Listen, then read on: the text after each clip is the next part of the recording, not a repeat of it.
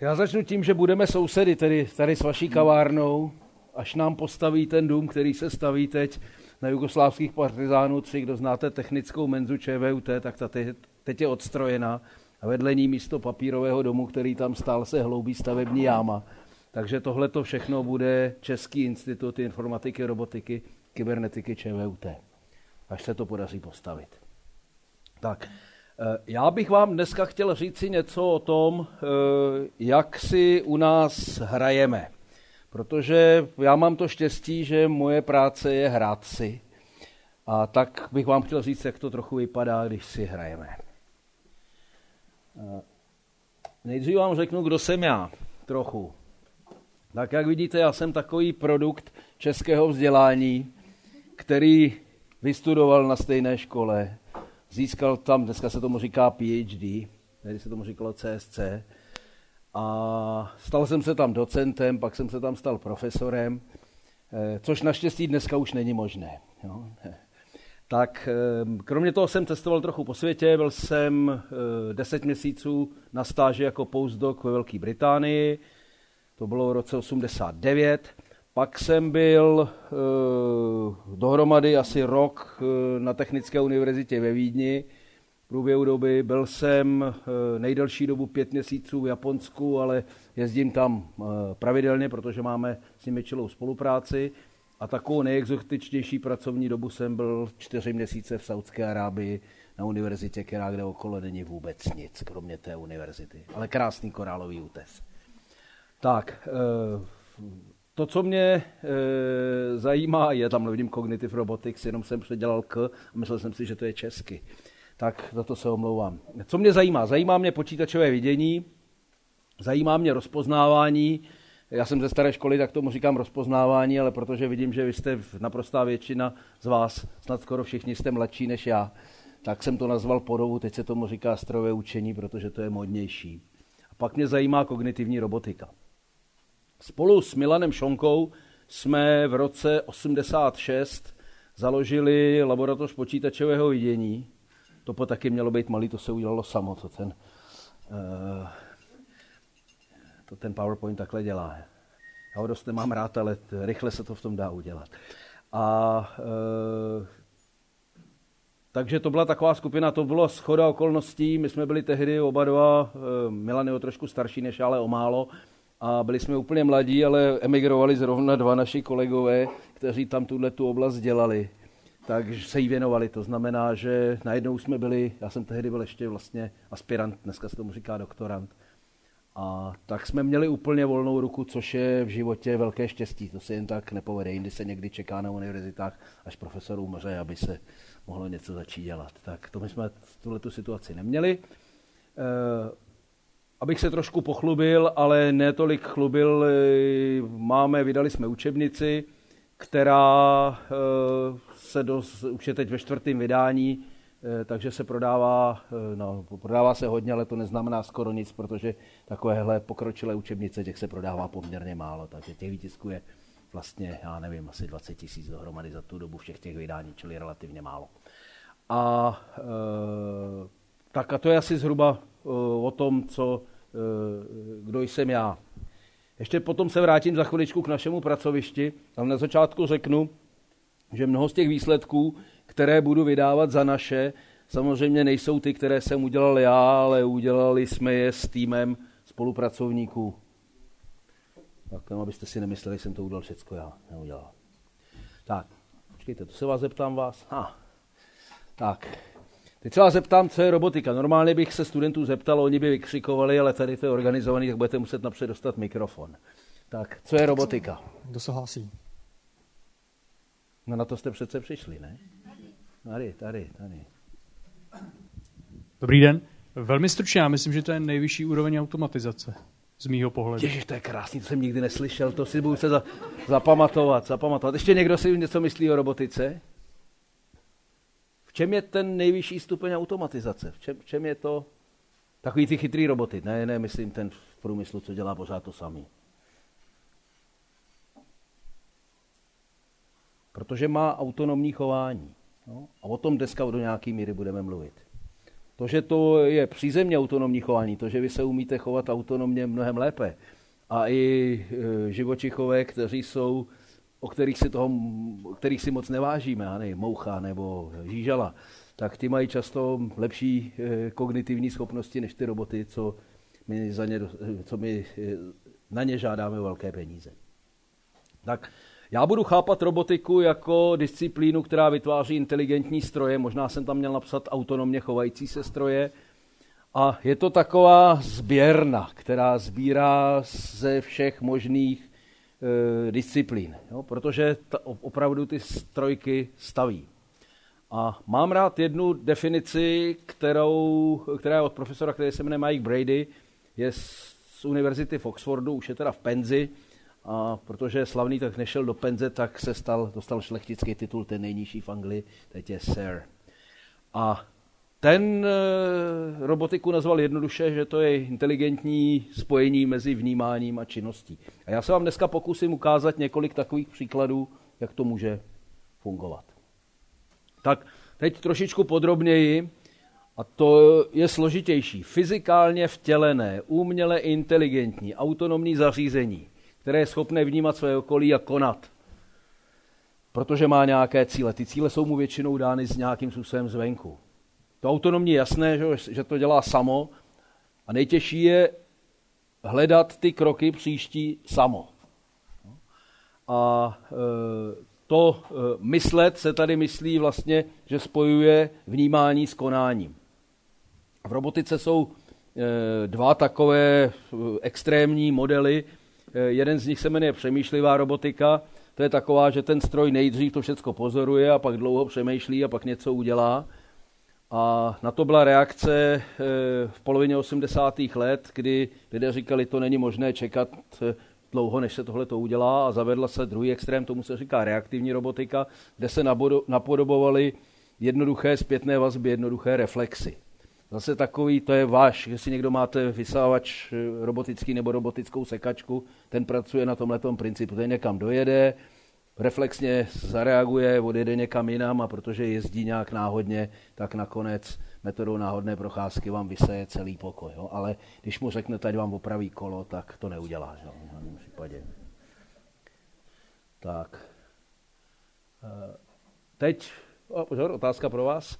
Eh, je automatická pračka robot? Podle toho, co jsme řekli.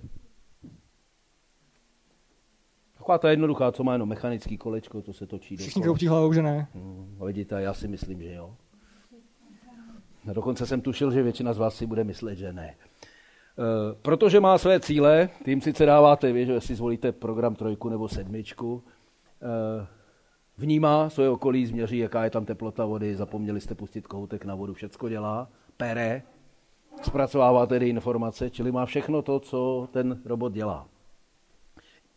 Tak e, jiný pohled na to trošičku je, aby se to e, rozlišilo, tak e, podle toho, zda pracovní prostor je uvnitř nebo vně zařízení. A u těch robotů se většinou očekává, že ten pracovní prostor je vně, pak ta automatická pračka by nebyla tím robotem, no, kdybychom přistoupili na tohleto. A vás to překvapilo, protože já jsem to udělal schválně, abyste viděli, v jak jednoduchém světě já se pohybuju. No, to není svět science fiction. Tak, když přijdete dneska do továrny, tak to tam vypadá takhle. Do takové továrny, která e, vyrábí opakovaně, tak tak to vypadá, ta, tak to vypadá takto. Nejlepší jsou na tom, jako nejpokročilejší jsou ty fabriky, které jsou postaveny nedávno. Tak z těch automobilek, které jsou tady u nás v naší blízkosti, je ta Kia Žilina jedna z nejmladších, tak tam prostě je eh, na, na té mm, lince, kde se dává dohromady karoserie, to vypadá e, takovýmhle způsobem.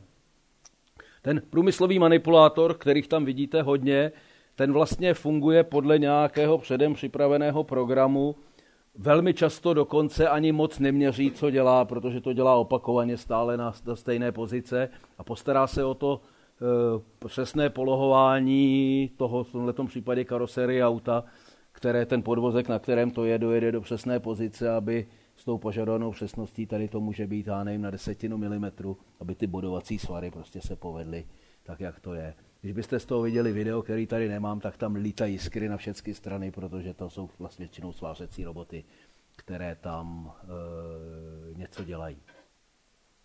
Tak, teď ještě vám položím další otázku, to je taková společenská. E, průmyslová výroba je to, co nás dělá bohatými e, a e, v té průmyslové výrobě se za mnoho posledních let prudce zvýšila produktivita práce. Tak já bych teď chtěl, abyste se zamysleli zhruba od roku 1850 a řekli mi, jaké zhruba dva, eh, dva pokroky eh, byly ty, které přinesly zásadní změnu v produkt, ve zvýšení produktivity práce. To už by mohlo být pole někoho z vás. Vy chcete něco říct? Řekneme to bez mikrofonu. Říká, Ford, nebo to budu říkat, říká Fordova linka. Ford, Fordova linka dělala co? No, ano, tak říká se tomu běžící pás, výborně, jo? jasně, jasně. Tak to bylo, to, to je, to je důležité, tohle to se stalo v roce asi 1913. První vyráběli magneta, tímhle tím, magnet to je zapalování do toho Fordu, té slavného, který to je, eh, dělali. A ještě něco jiného, ještě jiná věc? Automatizace obecně ano, ale ještě jakoby zásadnější věc byla kolem roku asi 1860 a to je normalizace, kdy se zavedlo, že věci, které se dělají opakovaně, se dělaly stejně. Všichni se na tom dohodli, že dělají šroubky stejně, potom mohli ty šroubky dělat ve velkém a mohli je do toho dávat, do, do těch výrobků vkládat. A to jsou vlastně ty dva základní milníky, které jsou. Automatizace je dobrá, ale není to tak dramatický skok. Ani jak byste říkal, že robot je nejvyšší stupeň automatizace, je tam z začátku. Myslím si, že ani to ne. Teď ty výroby se dělí podle množství vyrobených kusů na kusovou, malosériovou, sériovou a hromadnou. To je, když se toho dělá hodně. Eh, nedá se říct, že do tří je to kusová a, a tak dále, protože to záleží na počtu vyrobených kusů. Když Škodovka v Plzni vyrobí za rok 12 lokomotiv, tak je to možná jedna z největších sérií lokomotiv, který se kde vyrobí. Ne, přeháním to, ale a když eh, eh, Kohinor vyrábí špendlíky, tak jsou to prostě obrovské množství, takže to záleží na tom, jaký je ten výrobek samozřejmě. Do jakého typu, do jaké typy, do jakého typu výroby se hodí takovéhle průmyslové roboty? Prosím? Do té do, do, do, do větší. Myslíte si, že když byste vyráběl e, špendlíky, tak byste to dělal pomocí robotů? Říká, že pravděpodobně taky. Jo? A já říkám, že ne, že ještě je stupeň další, co mu se říká tvrdá automatizace, kdy se vyrobí drahý stroj, který je jenom na to, co má dělat. A ten je mnohem efektivnější. Ale když mu změníte špendlík, tak je v háji. Jo? To znamená, že ten robot se dává tam, kde se kupuje flexibilita. No, že se to dá nějakým způsobem změnit. A ta automobilka je toho příklad, protože na té jedné lince v Kia se vyrábí několik typů těch aut. Ty všechny Kia, co tady jezdí, tak ty se tam všechny vyrábějí a jednou jede ta, po druhé jede jiná a jedna má volant vlevo a druhá má volant vpravo. Takže kvůli této flexibilitě se ty e, takovéhle manipulátory používají. Dneska je velmi důležitá oblast mobilních robotů. E, a to je, jednak my máme takové, vidíte, máme mobilní roboty na hraní, ale už je dneska autonomní auto, e, jezdí, e, experimentálně funguje v normálním městském provozu, v tom je nejlepší Daimler v, na světě. A Možná, že ti z vás, co jste bohatší, tak vaše auto je schopný zacouvat samo mezi do řady stojících vozů. To ty drahé vozy dneska už eh, umějí bez problému. Možná nevíte, že eh, v Praze je výzkumák, který, nebo vývojové oddělení eh, firmy, která se jmenuje Valeo, která tyhle ty věci dělá, jsou pišní na to, že mají v Milovicích na letišti mají poligon, na kterým se to testuje. Byl jsem se tam na podzim podívat a byl jsem překvapen, jak eh, ty věci, které ještě nejsou, se ještě neprodávají, jak už je to mazané. Tak, tím jsme uzavřeli jednu etapu A druhá je, teď, teď začneme něco, Spojím, kolik je hodin, bych nekecal moc dlouho. Tak, e, proč se lidé zajímají o robotiku? Jednak měříme sílu s přírodou a, jak jsem říkal, to, co my jsme schopni udělat na technické úrovni, je mnohem e, přízemnější než to, s čím se vypořádá příroda. Čem je náš největší problém? Vůbec techniky a současného přístupu oproti přírodě. Co myslíte? Kde je ta diskrepance úplně největší? Jako myslíte na vývoj, jako evoluce, že to je to samozřejmě ano, to samozřejmě ano, to samozřejmě ano. Ještě něco? Roboty nemají vědomí, to je, to, to je kompli- ano, tak samozřejmě záleží, jak to je, to je, to je komplikovaná otázka, jestli roboty mají nebo nemají vědomí a na to, na to je nejlepší Ivan Havel, ten, ten, je, to je, ten se tím letím zabývá. Tak, vy jste chtěl něco říct? Jako my, v, ne, ne my jako živočichové, ale, ale to v tom, ano, ano. Velmi, důležitý, velmi důležité omezení je energetická efektivnost. Vemte si, co vy jste schopni udělat na jednu snídani. Jo? To ten robot toho není schopen. Vůbec. Jo? Zkuste mu dát dva rohlíky, že jo? co udělá? Nic. Kde vy máte největší, eh, kde, kde máte, když, tady, když teď tady sedíte, kde máte největší spotřebu energie? hlavě. Kolik? 20%. Jo, 20%. Jenom sedíte a přemýšlíte. 20%. A teď chladit se tady dává blbě, že jo? protože to musíte chránit, ten mozek je měkký, že jo? To, musíte, to musí být tvrdý.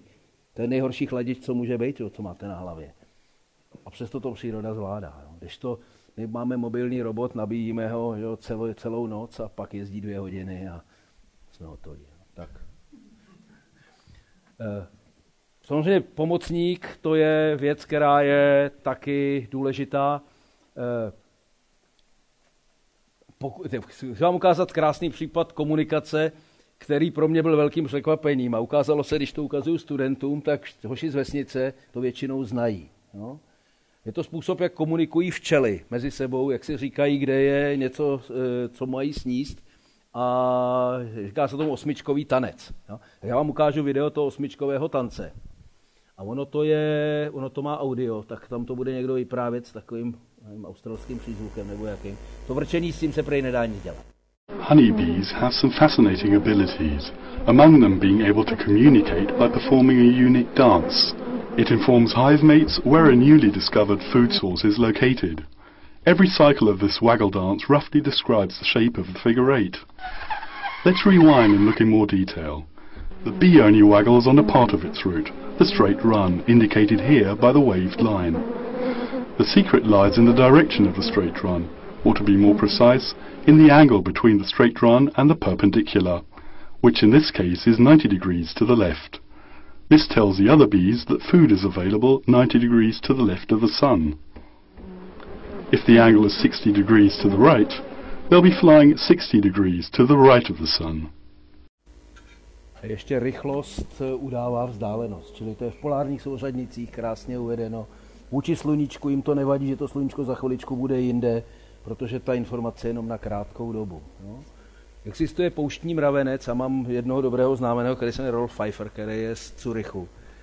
A ten pouštní mravenec je schopen ujít, ten, ten vychází v pravý poledne, protože v tu dobu je tam nejvíc mršin, kterými, který, který pardon, já jsem to ano omlouvám se, kterými se živí. A on je maličký, ta pouště je eh, klikatá, ujde 300 metrů klikatě, jak hledá potravu a pak jde rovně do toho hnízda zpátky. Dlouho trvalo, než přišli na to, co dělá.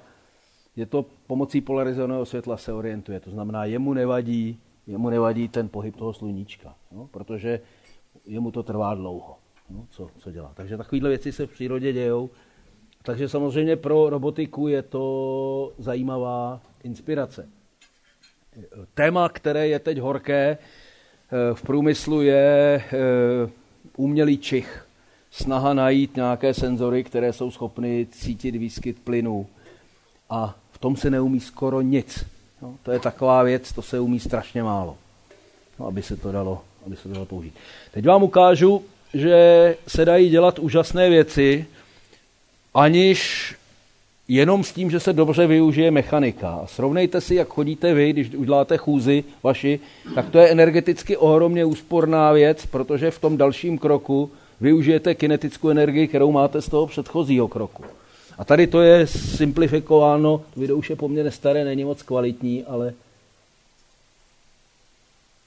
vidíte, že tady to nemá nic v sobě, jenom je to správně vyváženo, on tomu dal počáteční pohyb a je to trošku na nakloněné rovině. Jo?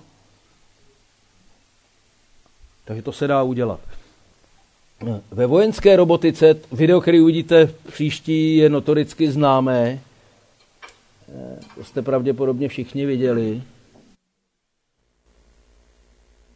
Americká vláda to prostřednictvím uh, agentury, která se jmenuje DARPA, Defense Advanced Project Agency, platila. Dá se tomu Mezek. Dělá to malá firma, která se jmenuje Boston Dynamics, kterou nedávno koupil Google. A když žádali o ty peníze, tak říkali, že to je pro průzkumné jednotky. S tímhletím motorem by byly slyšet na několik kilometrů daleko, že jo, takže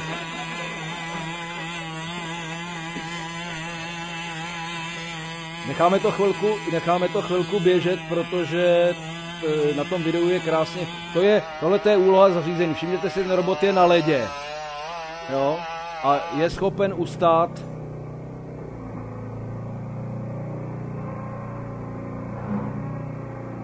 Tohle to je na z hlediska řízení a dynamiky velmi těžká úloha.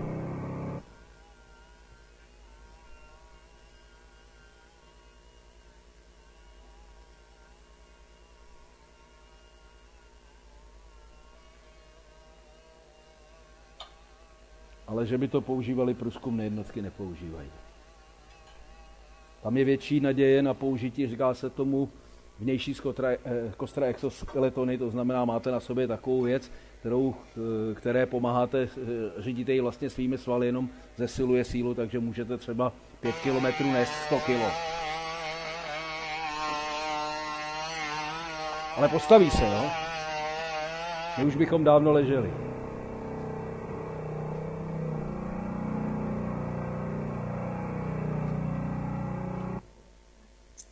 Tak, teď vám trošku něco řeknu o našem pracovišti, jenom velmi krátce. Tak já jsem zešel z fakulty elektrotechnické katedry kybernetiky, která teď, trošku jsme se teď zmenšili. Jo, vypnout ten, ano, ano. Eh, máme asi 80 zaměstnanců a většina těch lidí je placena, to uvidíte na nějakém následujícím slajdu, vlastně z výzkumných peněz. Eh, nově jsme založili ten Český institut informatiky, robotiky a kybernetiky, což je na ČVUT trošku kontroverzní projekt, takže e, máme kolem toho nějaké starosti, ale snad až se postaví ta budova, tak to bude dobrý. Uvidíme. Tak, e, tady je zhruba, abyste viděli, jak vypadá financování, které bylo. E, ten levý koláč ukazuje, kolik z toho je e, z vládních peněz, to je ten ta pravá horní výseč tmavě modrá, ta světle modrá ukazuje, kolik platí průmysl, e, žluté ukazuje, kolik evropské projekty, čili hodně. A e, veřejné peníze české e, poměrně málo. Když se podíváte na strukturu těch peněz, odkud přicházejí, tak jsme měli zrovna nějaké velké americké projekty, tak těch amerických bylo hodně. Kolega profesor Matas ten má velký projekt se Samsungem a s Toyotou, takže to jsou ty vlastně evropské peníze a zbytek. Jenom abyste měli představu, kolik to je. A to je hodně peněz, jo, na, e, protože to je drahé. Tohle to přeskočím. A teď si budeme spolu chvilku hrát, protože e, to hraní je e, užitečné a ukážu to tady na e, příkladu to znamená, když o něčem sníte, já nevím, já mám strašně bouřlivé sny, takže pořád o něčem sním vždycky v noci, až se, až se sám někdy děsím, e, co to je. A e, takže například, když člověk si představuje něco, co by potřeboval, třeba nějaký zázračný nástroj, třeba si představte letající koberec nebo něco jiného, po čem toužíte, tak to je důležitý, protože tím si formulujete to, co chcete, ten cíl, Cíl je důležitá věc. No a pak přijdeme ke slovu v, na univerzitách, kde si hrajeme a zkoušíme ten cíl nějakým způsobem splnit. A i když to celé zůstává vzdálené aplikacím, tak si vezmeme třeba vlaštovku papírovou, která už létá, ale ještě to není vlastně k ničemu dobře využitelné. No a pak se to dělá víc a víc, až z toho je něco, co užitečné je. A ty hračky vlastně ověřují principy a takže e, proto to je důležité. Někdy je to kuriozní, já vám budu ukazovat, já, já vám ukážu e, ukázku e, práce robotu, který bude dvouruký, který bude skládat oblečení a to jsme dělali o něco později, než to dělali kolegové na e, University of Berkeley v Americe, jenomže jim to trvalo strašně dlouho, my to máme trošičku mazanější, ale v pozdější dobu a ten jejich projekt se stal, ten, to tričko se skládalo několik hodin jejich, jo? Na, na robotu, který stál půl milionu dolarů a e, všechno, ten projekt, který je prostě hodně drahý, tak já už vystoupil jeden kongres, jeden, myslím, senátor v Senátu Spojených států a ukázal tohleto jako příklad něčeho, že to je vyhazování veřejných peněz. Jak někdo může dát, teď řekne nějakou sumu, kterou já nevím, už si ji nepamatuju, na to, že někdo prostě může skládat 4 hodiny jedno tričko. No. Tak to samozřejmě tak je, ale to je cena, která se za to musí zaplatit. Ne všechno se hned povede. A, takže když byste chtěli tu metaforu kritizovat, tak eh, že vlastně to, co děláme my, se reality vlastně dotýká velmi málo. Eh, není to tak úplně pravda, protože to má mnoho vedlejších eh, efektů, které se dají použít a to poznáte podle toho, že mnoho z toho platí průmysl. Ten by to jinak neplatil, kdyby to bylo úplně k ničemu. Eh, a samozřejmě se tam musí použít nějaké bohaté zázemí, které tu věc motivuje. A nakonec největší výsledek není sám celý projekt, ale nějaké dílčí komponenty, které se z toho uh, použijí. Teď vám ukážu, zase pustím zvuk. Ten robot, uh, který tady uvidíte, ten se jmenuje iCap, to je evropská záležitost zaplacená z evropských peněz. A je to, uh, je to stavebnice, která je otevřená open source to ještě na chvilku vypnu, ještě budu mluvit. Uh, takže vy si můžete koupit, může, můžete si stáhnout od nich výkresy a doma si to můžete vyfrézovat a vysoustružit, kdybyste chtěli, nebo si od nich můžete koupit nějaké díly a tak, ale je to strašně drahé nakonec. Tak teď vám ukážu, jak bude bubnovat. Uh, nestojí, je přidělený za zadek, přišroubovaný, aby mohl uh, nohama bubnovat, tak budeme bubnovat.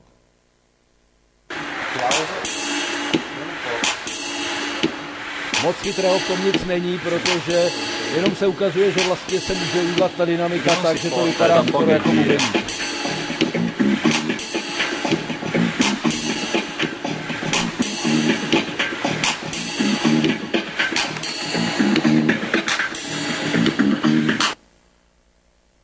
Tak. My chceme mít dobré studenty. A naši, takže si chceme vybrat, to znamená, chceme do toho vstupního síta nalákat co nejvíc. Máme přijímací zkoušky, takže ne všechny vememe. Pak ještě na začátku zhruba, já nevím, kolik to teď je, asi 40% studentů nepřežije ty první dva ročníky u nás. A e, jedna, e, jedna, jeden, to je nápad mého kolegy vedoucího katedry řídící techniky, který se jmenuje Michal Šebek. Zavedli jsme při předchozí akreditaci předmět, který se jmenuje Roboti. Je v prvním ročníku, je motivační a nakoupili jsme spoustu, asi já nevím, 120 stavebnic Lego, takových robotických, jsou poměrně, jo, vypnu to, eh, které dovolují vlastně postavit něco jako z Lega, ale má to v sobě jednoduchý řídící systém, který se dá programovat. A eh, je robotická soutěž, každý rok je nějaká jiná disciplína, stalo se to strašně populární, půjčujeme ty stavebnice na střední školy a často se stane, několikrát se stalo, že vyhráli středoškoláci v té soutěži, ne ti naši studenti. Takže eh, tady to je pohled do posluchárny, kde, kde to probíhá ta soutěž. Tadyhle vám pustím kousek eh, z televize. Školních robotů má nového vítěze. Soutěži Elektrotechnické fakulty ČVUT Praha se kromě domácích vysokoškoláků daří zapojit stále víc studentů to trvá tři minuty, z celé republiky. Letos klání dokonce vyhrál tým gymnazistů s vypečeným názvem Zapékané nudle. měli za úkol pozbírat eh, co nejvíc eh, kuliček. větší počet míčků, ten vyhrává. Pokud mu ovšem soupeř skóre nevynuluje palbou, skoro kulometnou pokud rozpozná, že sebral míček soupeře o tu druhou barvu, tak ho může vystřelit na vlastně polovinu hrací plochy, která patří jsou tomu jeho soupeři a to se mu pak taky hodnotí bodově. Konstruktéři ze středních i vysokých škol měli k dispozici stejnou stavebnici, jeden senzor. Tak a teď vám ukážu, jak některé ty konstrukce, to už bude bez zvuku, myslím, takže Něk, některé jsou úplně jako úžasné, co ti studenti udělají. Jo. Teď tady měli za úkol překonat překážku, díru, to uvidíte, že měli postavit most. Úplně v prvním ročníku bylo bludiště, standardní bludiště, oni věděli, jak to bludiště vypadá, tam je jednoduchý senzor, který dovolí jet podle zdi, tak všichni jezdili podle zdi. A jedna ta skupina, si, a ty, asi to bylo takhle vysoký, ty, eh, ta hrana toho, toho bludiště, tak udělali takový žebříček a prostě šli napříč rovnou do cíle, přesto přelejzali. No. Nebyli nejlepší, ale byli druzí. Ale bylo to úplně nej, jako jinak než všichni ostatní. No. Takže to je velmi populární a to se studentům líbí a funguje to dobře. Tak, teď vám ukážu několik projektů, které e, máme. Tohle to je evropský projekt. První čtyřletý skončil, podařilo se nám získat další čtyřletý projekt. E, je to velké konsorcium, je to ještě z, ze sedmého rámcového programu, čili ne z nového Horizon 2020. Tam jsem žádal jednou a stroskotal jsem. Eh, ten robot, co vidíte, je pásový, je takový experimentální hračka. Není je sice drahý, ale ten robot stojí 50 tisíc euro, senzory dalších 25 tisíc euro. No, za to byste si koupili moc pěkné auto. A je to vlastně hračka. Jo? E, takže tam je napsáno, jaký má senzory, všelijaký, to hlavní je dálkoměr. A co dělá? Ten normálně zachraňuje, je to pustím. E, nevím, jestli tohle to má zvuk nebo nemá.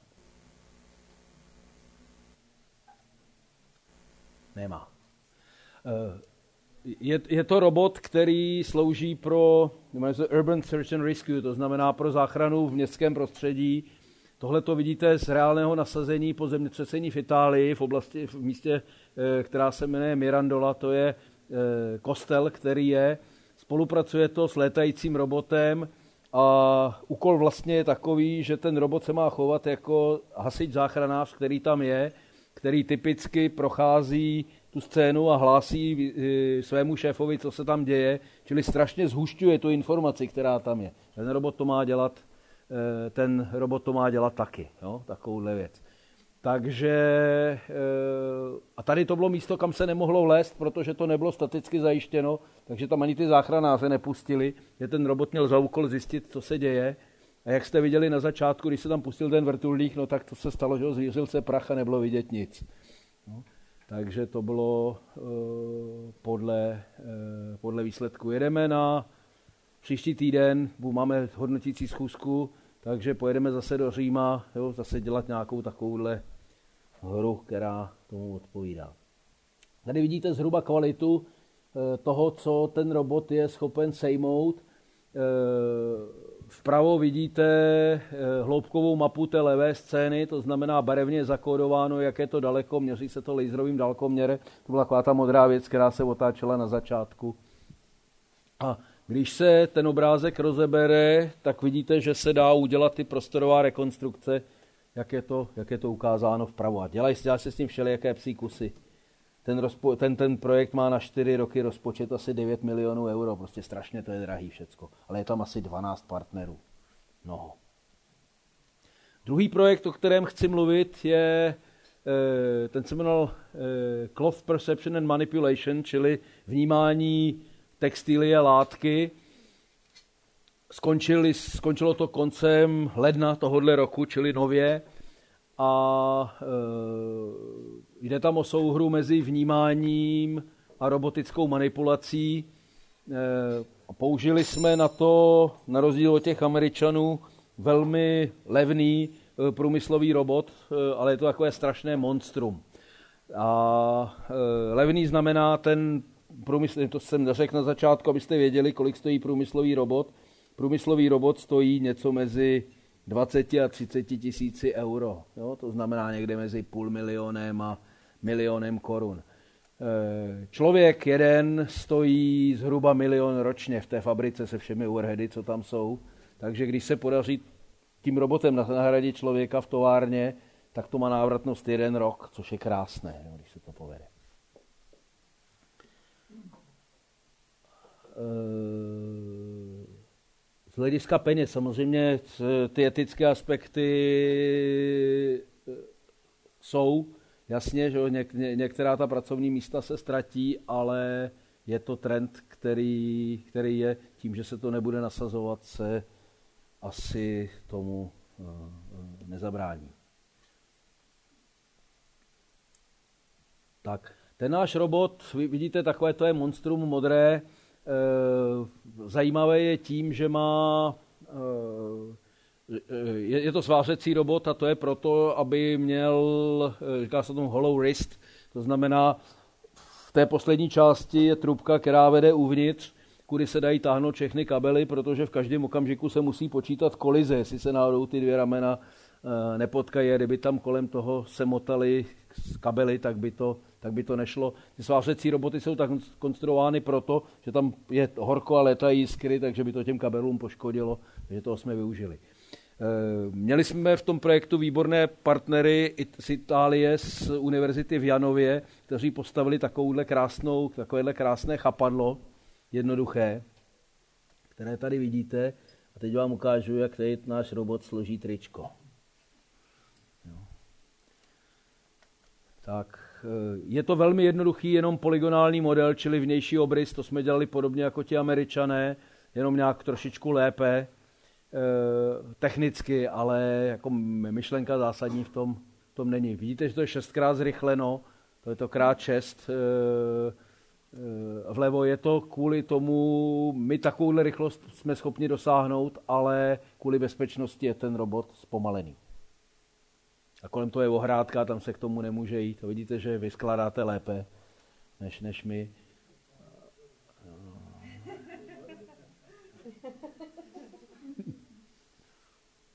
No a už umí udělat komínek, tam to přenese vedle, jo, na to.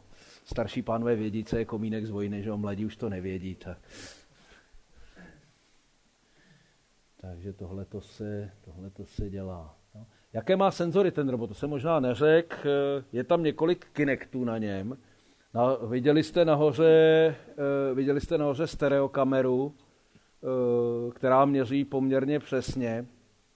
Eh, v tom chapadle je taktilní čidlo o 16 elementech, se kterými se dá něco udělat. A když se ten robot otočí,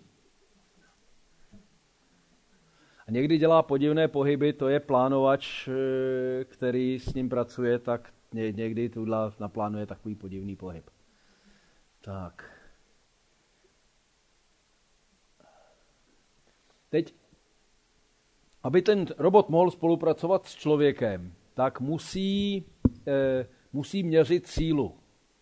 A eh, dá se, t, německá firma Kuka, to je jeden z robotických, asi já nevím, kolik těch asi deset je na světě robotických výrobců, tak e, ta udělala, vyrábí robot, který, je, který má e, senzor síly v každém kloubu, v těch šesti kloubech v každém a dovoluje to to, že můžete s tím robotem vlastně spolupracovat. On se vám pružně, se vám vyhne, když by s vámi se měl srazit. Takže vlastně dovoluje Eh, tenhle ten koncept dovoluje, aby ten robot mohl pracovat eh, s člověkem.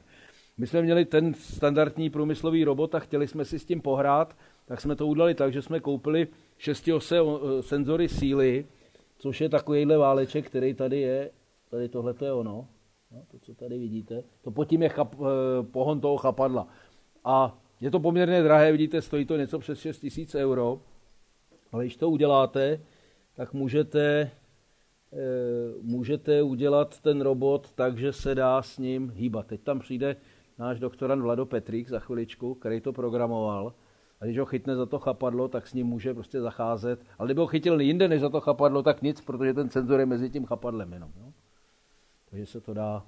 Tohle je výhodné například k tomu, že můžete ten robot naučit nějaký pohyb a samozřejmě s vámi může spolupracovat. Tak my jsme si za levnější peníze než ten, ten, robot, eh, jedno, jedno, jenom jedno rameno stojí 100 tisíc euro, jo, to od, od té firmy Kuka. Tohle to není Kuka, tohle je Motoman, co my máme. Ale my jsme si koupili Motoman levně, abychom si nemuseli koupit drahou Kuku na tohleto. Protože jsme na to neměli peníze, my bychom si ji rádi koupili, že jo, nemáme na to. Tak, tohle to je e, další projekt, který vznikal e, několikrát a ještě pořád jako je ve vývoji. Tohle to je stabilizovaná kamerová hlava, která se používá na hm, všude možně, ale řeknu vojenské použití. E, když máte nějaké třeba bezpilotní letadlo nebo na vrtulníku, tak e, byste potřebovali, aby někdo řekl, dívej se stále do tohohle místa. No? A takže tahle ta hlava se dívá stále do tohohle místa. Máme řadu od, rozměru, od průměru té koule 350 mm, 250 mm a 120 mm. Do té 350 mm a 250 mm se vejde laserový značkovač, laserový dálkoměr, infračervená kamera, ve vzdáleným infra, standardní kamera. A e, jaká je tady vlastně úloha? Musí se stabilizovat vůči pohybu toho letadla. To, čím je letadlo menší, tím se víc třese. Strašně se třese. Vrtulník se strašně třese. Malý vrtulník se úplně strašně třese. A e, takže to se musí stabilizovat, protože to musíte chytit. Takže vevnitř je gyroskop, ne mechanický, ale e, nemůže tam být takový ten levný za několik dolarů memsový, protože je málo přesný. Mikro, ale mám se micro, ježiš, nevím, ta zkratka mikromechanické zařízení. No. Tak eh, my tam máme eh, dražší gyroskopy založené na, eh, je tam dlouhý vlnovod vlastně v těch velkých kamerách. A když s tím začnete hýbat, tak to dělá něco takového dle. Jo.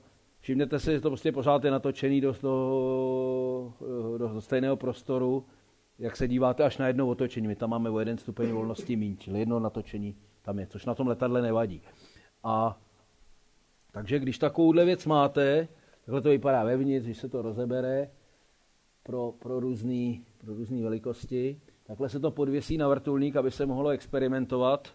Tohle to budou obrázky z Kbelského letiště, ale teď většinou se lítá z Pardubic. Když se jede lítat, tak studenti strašně rádi hned se připojují k experimentu. Ho milujou. Tak, tadyhle vám ukážu Mám nějaký lepší videa, ale já jsem ji nenašel. Teď jsem to dneska odpoledne dělal. Takže vidíte, že startuje ten vrtulník a stále míří na jedno místo.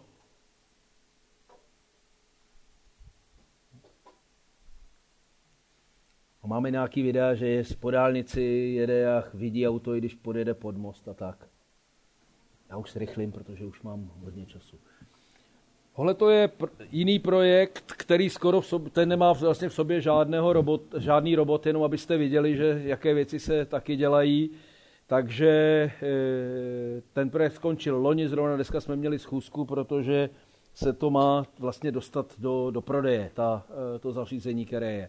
Firma, která měří hluk, hluk, hlukové zatížení, tak tomu snímá video a chce, chce automaticky klasifikovat typy vozidel a časově to se synchronizovat zrovna s tím autem, co je. Takže detekujeme auta, eh, ale není to takové, jako když máte na mítné bráně eh, na dálnici kameru, která se dívá ze předu. Tady to může být ze všech stran, protože oni to typicky dávají k někomu na balkon, aby to nikdo neukradl, to jejich měřící zařízení.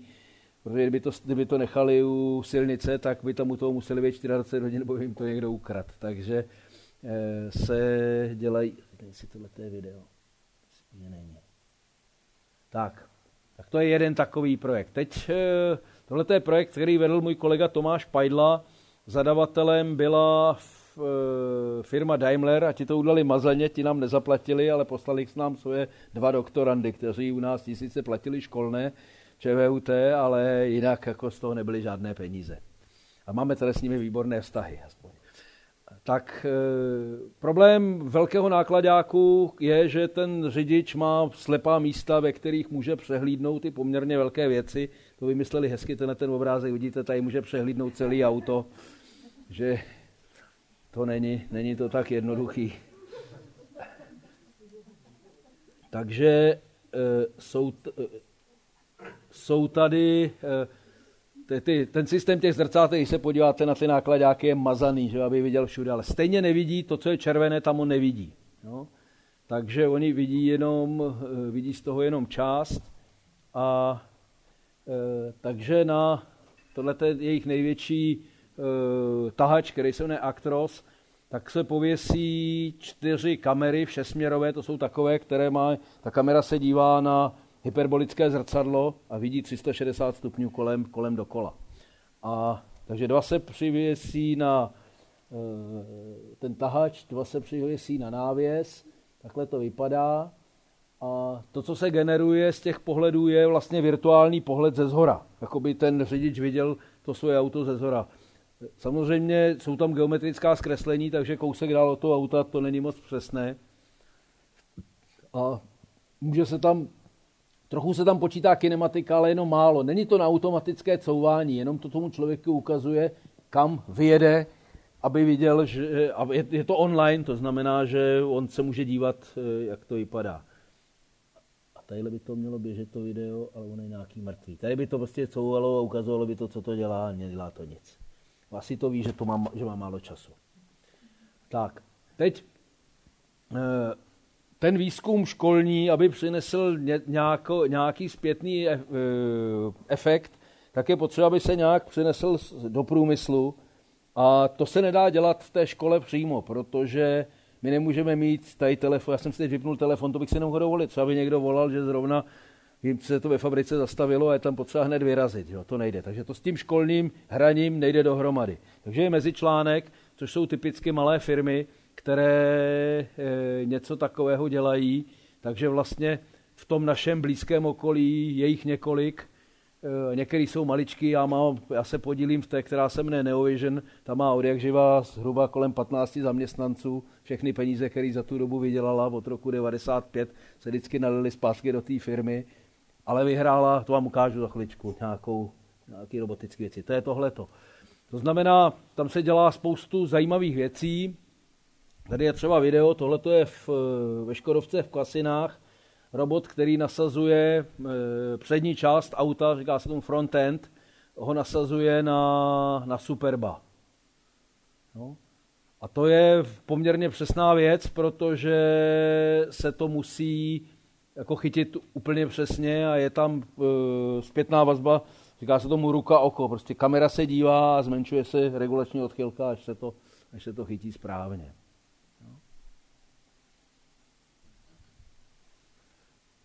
Takovým příkladem spolupráce se školou je ten malý tank, který vidíte vlevo. Na co si myslíte, že by to mohlo být dobrý? Vlevo dole. Eh, na průzkum kanalizace by se taky, to jsme průzkum, to byl jeden z mých nejlepších projektů, průzkum kanalizace. Ty lidi kolem těch kanálů jsou tak vynikající. Měli jsme tam anglický partnery, anglický výzkumák, jeden z mých nejlepších projektů. Šli jsme s nimi na návštěvu, v Praze je ten, ta krásná kanalizační stoka, která je pod staroměstskou radnicí. Jestli jste se tam nebyli podívat, běžte se tam podívat, to je moc pěkný. Vůbec děný, cihlami pěkně udělaný. Otevřou se dveře a ta kanalizace, ono to moc nesmrdí, jenom tak trochu ti prostě nasáli, zaradovali se a byli doma. Tak, ten robot slouží k čištění e, klimatizačních potrubí a čistí se suchým ledem. To, co vidíte vepředu, je tryska, která tryská suchý led a ty pásy jsou tak udělané proto, aby se dalo projet e, potrubím, které má obdélníkový průřez a kruhový průřez a projet z jednoho do druhého. Táhne to za sebou takové dlouhé Eh, takové bago, velké eh, svazek, eh, takže to je, to je ten robot. Takže vám tady ukážu z toho video. Vyhrálo to zlatou medaili na brněnském veletrhu, což je velká věc v českém průmyslu, to je prostě velký úspěch. No ale prodej to nezajišťuje. Jsou teď prodaný asi dva, ono to je, ono to je drahý, ono to je asi 3 miliony, prostě to je, je, je to drahý. Ale a teď se snad podařili prodat další dva, tak uvidíme, jak to dopadne. No, či takhle to nějak čistí. V tom čtvercovém potrubí leze jenom po těch dvou pásech a z hlediska řízení je to složitý, protože ty pásy se nesmí přetahovat vůči sobě, což ta první varianta, která se dělala, to neuměla. Tak. A to je můj závěrečný slide. Děkujeme za přednášku, pane profesore. Já vám děkuji za pozornost.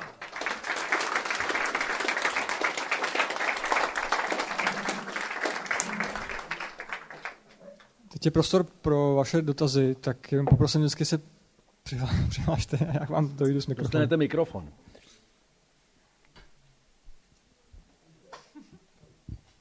Dobrý večer. Vy ste hovorili, že v podstate, alebo to vidíme aj, že, že niektoré tieto roboty nahrádzajú ľudskú pracovnú silu vo výrobe a proste priemysel čosi. Pravdepodobne nie je ďaleko doba, kedy sa to isté stane v doprave. A kedy si tak asi myslíte, že by mohlo niečo sa také stať akože intelektuálnym pracovníkom a kedy by roboty mohli nahradiť prácu, ja neviem, napríklad vašu? Já si někdy myslím, že skoro hned. že by měli tedy. Uh, to samozřejmě záleží. Tady ty odhady jsou strašně ošemetné. Ano. Klasický případ je při vzniku počítačů, kdy si na začátku mysleli, že bude stačit asi 10 počítačů na světě, které vlastně jako splní všechno, co je potřeba. A dneska vy každý z vás máte aspoň dva sebou. Jeden v telefonu, jeden já nevím, kde ještě v nějakém, no prostě v te, v, v, ve foťáku všude. Naopak přehnaný optimismus byl v období umělé, na začátku umělé inteligence, to začalo ve druhé polovině 50. let 20. století, kde si mysleli, že už za deset let ty věci budou fungovat zcela samočině. Jo? A nefungují do dneška, teď to vidíte, co my děláme, teď to je, na to byste nedali ty miliony, co my na to získáváme. Jo? Uh, proč to je? Pro, pro, co je tam ten, ta největší složitost? Proč uh, nejsme schopni intelektuální práci takovouhle snadno nahradit? Proč to je? Teď se ptám já vás.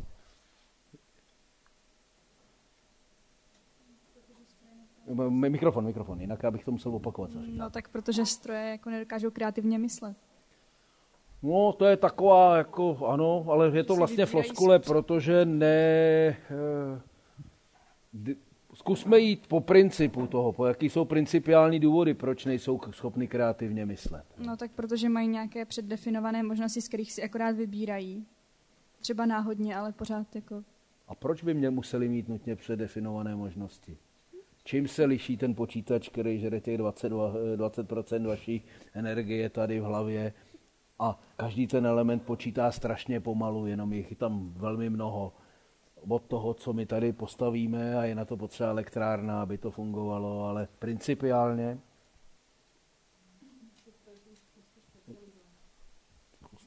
Zkusme jít ale po těch, jsou úzce specializované, protože jiné než úzce specializované neumíme udělat. No, a to je jejich nevýhoda. No, to, to je nevýhoda, ale, ale to není principiální věc. Zkusme najít principiální věc. To nejsme, ale můžeme to dělat jinak. To, to, ta odpověď byla, nejsme schopni dost dobře algoritmizovat, co se děje v mozku. Já to radši možná budu opakovat, no to bude jednodušší, než budete běhat s tím mikrofonem. Ale e, to není nutně potřeba. Možná, že bychom to mohli udělat jinak. Že jo? Taky, eh, letadlo taky nelítá jako pták a lítáme s ním rádi. Že jo? Sice to je energeticky náročný, ale proč ne? Něco principiálního. To určitě tady někdo je kdo studoval teoretickou počítače, vy jste studoval otevřenou informatiku, vy to víte. Proč? Protože mnoho těch úloh je algoritmicky velmi složitých. No. A to je taková, jenom všechny ty plánovací úlohy jsou strašně složité. A dám vám příklad, možná, že nejste všichni, kteří jste tady studovali nějakou složitost algoritmů nebo něco takového, tak dám příklad, který to přiblíží. Eh, ve staré Indii byl nějaký vládce, který měl šikovného rádce a ten mu vždycky dobře radil a jednou bylo něco důležitého, že mu chtěl, potřeboval poradit a on mu dobře poradil a předtím mu slíbil ten vládce, že když mu dobře poradí, že mu, že mu dá, co bude chtít. A protože ten rádce byl chytrý, tak když to skončilo a radil mu, tak vzal šachovnici, na jedno poličko postavil jedno zrníčko rýže nebo obilí a řekl tomu vládci, na druhé poličko mi dej dvakrát tolik a na to další mi dej dvakrát tolik a pak zase dvakrát tolik a ten vládce se nad tím nezamyslel a řekl, to chceš tak málo? Kolik to bylo? Bylo dvě na 64. A to je strašně velké číslo. A to máte strom, ve kterým se binárně rozhodujete 64krát mezi dvěma možnostmi. Je to nějaká inteligence? Žádná. No? Ta rozhodnutí, která děláme, jsou mnohem, mnohem složitější. Takže jedna ta principiální, jeden ten principiální důvod je algoritmická složitost. Takže když chcete udělat automaticky rozvrh do obyčejné základní školy, tak to neuděláte automaticky. No? Korone?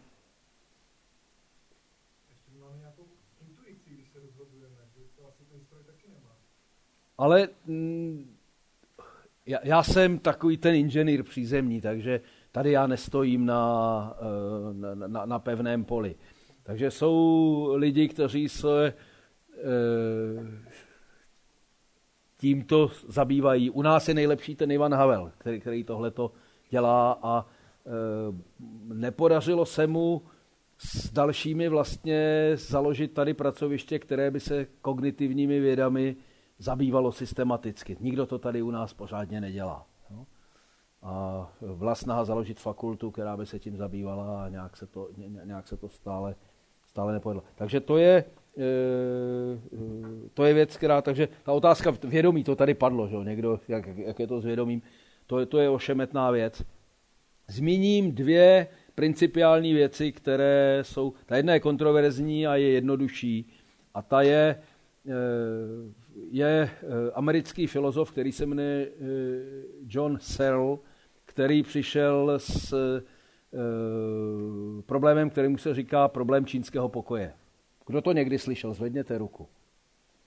No, to vás není, tak já to zkusím jednoduše říci. Představte, ta je, představte si, že máte pokoj, v tom máte mnoho moudrosti, všechnu moudrost, napsanou v čínských knihách ale vy neumíte čínsky. No. A teď, co, co to znamená? Můžete to, to znamená, co vy umíte, můžete vzít ty jednotlivé čínské symboly a můžete s nimi nějak manipulovat. Ale to, co nemáte, je význam těch symbolů, tu semantiku, kterou, kterou nemáte. A tu nemůžete vlastně žádným způsobem získat. Takže vlastně ten John Searle říká, že e, tohle je vlastně principiální omezení všech těch manipulátorů se symboly, což jsou naše počítače. Ty nedělají nic jiného no? ne, ne, ne, než takovouhle věc. Takže od toho přijít pochopení, že je nemožné, je jeho argument. Teď jsou jiní filozofové, kteří s ním polemizují, že to tak úplně není, ale je tam principiální omezení. Další důležité principiální omezení je, eh, to, to vyplývá z mm, krize, která byla v matematice a ve fyzice s začátkem 20. století.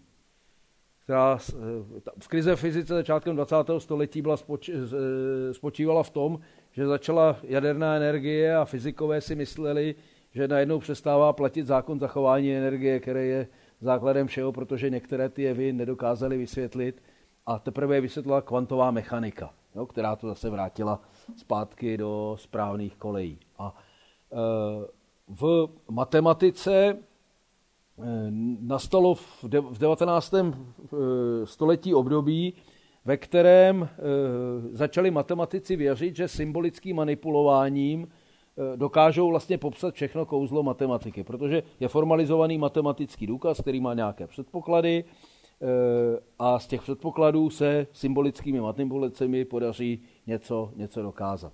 Takže eh, na univerzitě v Cambridge dvojice, jeden se jmenoval Whitehead a druhý se jmenoval Bertrand Russell, strávili strašnou spoustu času, že se pokusili matematiku postavit od Kantorovy teorie množin, prostě celou systematicky matematiku udělat takto. Obrovská práce, kus té práce udělali a měli na stejném pracovišti, měli na návštěvě eh, synka z bohaté rodiny, který se jmenoval Ludwig Wittgenstein. A ten Ludwig Wittgenstein byl, on studoval nějak strojařinu v Manchesteru a tam se mu nelíbilo, tak šel studovat tam a ten napsal slavnou práci, který, která se jmenuje Traktatus, nebo tak nějak se to jmenuje, v roce 1916. ve které vlastně naznačil, že tohleto symbolické manipulování může mít, eh, že v něm může mít problém. A brněnský rodák Kurt Gödel ve Vídni v roce 1929 obhájil dizertaci, ve které ukázal, že pro eh, tímto symbolickým manipulováním pro jedno, poměrně jednoduchý logický systém eh, není možné rozhodnout o tom, jestli něco je pravdivé nebo něco není pravdivé. To pobořilo úplně tu představu kolem toho symbolického manipulování. Takže to, to stále platí, nikdo, nikdo nenašel nic lepšího než, než toto. No a my si myslíme, že v naší umělé inteligenci a v tom, co děláme, budeme schopni manipulovat a tím prostě něco. A jestli náhodou někdy dojdeme ke stavu, že se to zadrhne z principiálních důvodů, to nevíme. No? Ale tím já se nezabývám. Já dělám ty přízemní věci. Dlouhá odpověď na krátkou otázku. A nejsem v tom moc silný v kramflecích, takže jestli mě chcete na tom dostat, tak to se vám snadno povede. Vy jste mi připomněl moji první úlohu, kterou jsem vůbec dostal jako programátor. Byl to rozpis služeb sester někde v nemocnici, tak jsem to nedal. No. A od té doby se to nějak táhne. Ale chtěl jsem se zeptat na ohledně té otázky, že algoritmické řešení může být příliš náročné výpočtově nebo složité, jak to vypadá s neuronovými sítěmi? Tam přece ten algoritmus, eh, algoritmické řešení to není. Tam on se to nějak naučí, že jo, sice zase je tam problém, že se to musí uh, učit, učit až to dost, ale pak by se to, ta neuronová síť dala nějak skopírovat a už ty roboty prostě uh, už by to bylo jednou hotové a mohlo by to pokračovat dál. Jak to vlastně, ty, jak to, že se ty neuronové sítě nějak nerozvíjejí tak rychle, jak bych čekal? Tak, e, na neuro, já, já jsem e, začínal svoji odbornou dráhu v době, kdy neuronové sítě byly strašně populární. A tehdy se s neuronový, tak, co je neuronová síť? Neuronová síť, umělá neuronová síť. Umělá neuronová síť je e, postup, který byl vymyšlen v roce asi 42, e, byl udělaná matematická náhrada toho, jak e, funguje neuron. Jsem jak jsem, jeden jsem měl Pitts a druhý jsem měl McCulloch, ti, ti dva fyziologové, kteří s, tím modelem přišli.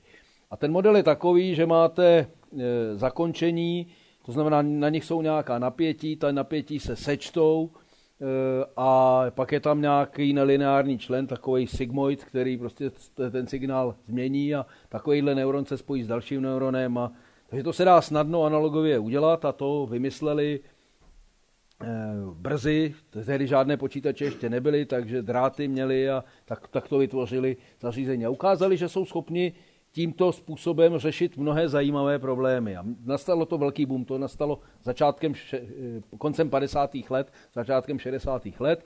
Vznikl kolem toho slavný algoritmus, který se používá v rozpoznávání do dneška, který se jmenuje perceptronový algoritmus, ten je z roku asi 1959, který říká, jak se taková, taková věc, lineární klasifikátor, jak se dá učit, to, což s tím souvisí. Eh, a eh, tady se dá ukázat, jakou sílu má teorie, slavný, eh, jeden z otců zakladatelů umělé inteligence, který se jmenuje Marvin Minsky, tak ten napsal útlou knížečku někdy koncem 60. let, ve kterém ukázal, že tato neuronová síť není schopná vyřešit logickou funkci XOR, vzájemné vyloučení. No. A to způsobilo najednou prostě, na to je teorie. Teorie řekne, co nejde, že, že nemůžete udělat perpetuum mobile, že nemůžete udělat XOR takovouhle sítí, tak to najednou on měl velký respekt, tak to najednou ten výzkum na dlouhou dobu zastavilo. Až do doby, kdy, já jsem zapomněl, jak se ten film jmenoval, co to, co to vymyslel. Ten prostě přišel na to, že když má takovouhle síť, která má tři vrstvy na sobě a udělá, jmenuje se ten algoritmus anglicky backpropagation, česky se to říká uh, algoritmus zpětného navracení. A uh, tímhletím algoritmem se takováhle síť dá naučit. Takže, a to byla zrovna doba, kdy já jsem teda vylez ze školy a začal jsem se rozlížet, co se ve výzkumu dá udělat a všichni dělali neuronové sítě. Jenomže to vypadalo tak, že udali síť, nějaký naučili, něco rozpoznali, někdo jiný vzal a ukázal, že ta jejich síť to neumí rozpoznat, rozpoznal něco dalšího. Bylo to strašně nesystematické. Trvalo dlouho, dlouho, než se to vlastně nějak sformalizovalo. A tohle to se stalo začátkem 90. let a významný přínos má česká matematička, která se mne Věra Kurková, která je z Ústavu informatiky Akademie věd. Věře je teď, tak já nevím, kolik jí bude. Si z Douda může říkat, no už je přes 60. No. A e, takže se to sformalizovalo a začalo se to nějak systematičtěji používat. Já jsem se na začátku rozhodl, že se neuronovým sítím budu vyhybat a vyhýbám se jim úspěšně od té doby. Jo. Ale teď nastala doba, je, je postup, který se jmenuje, říká se tomu deep learning. A jsou to konvoluční sítě a ty fungují mnohem lépe než ty algoritmy, na kterými jsme pišní. A to je záležitost stará teď poslední dva roky. A já tomu nerozumím, proč to tak je. No, takže neuronové sítě nejsou zdaleka jakoby zatraceny, je velká komunita, která se tomu věnuje. A teď se to všichni rychle přeučují a používají. Asi se to budu muset taky naučit.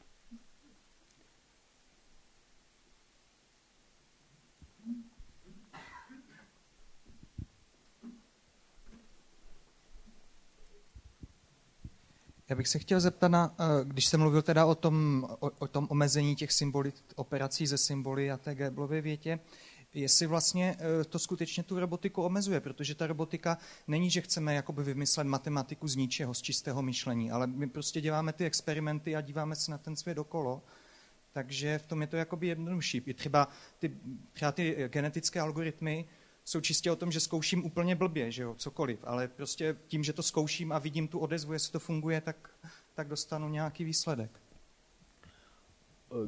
Genetické algoritmy jsou postupy, které slouží k řešení úloh takzvané kombinatorické optimalizace. To znamená, když máte těch e, Příkladem kombinatorické úlohy byla ta s tou šachovnicí. Tam prostě ty kombinatoricky roste počet řešení. A když máte e, Optimalizační úloha je taková, ve které máte e, nějaké kritérium, podle kterého máte rozhodnout, že něco je lepší než něco jiného a chcete najít to nejlepší řešení. Ty, ty optimalizace jsou vlastně dvou velkých e, typů. Jedna se jmenuje parametrická optimalizace, to znamená, máte nějakou funkci, jenom chcete nastavit ty parametry nejlíp tak, aby, abyste dosáhli nějakého optima. No?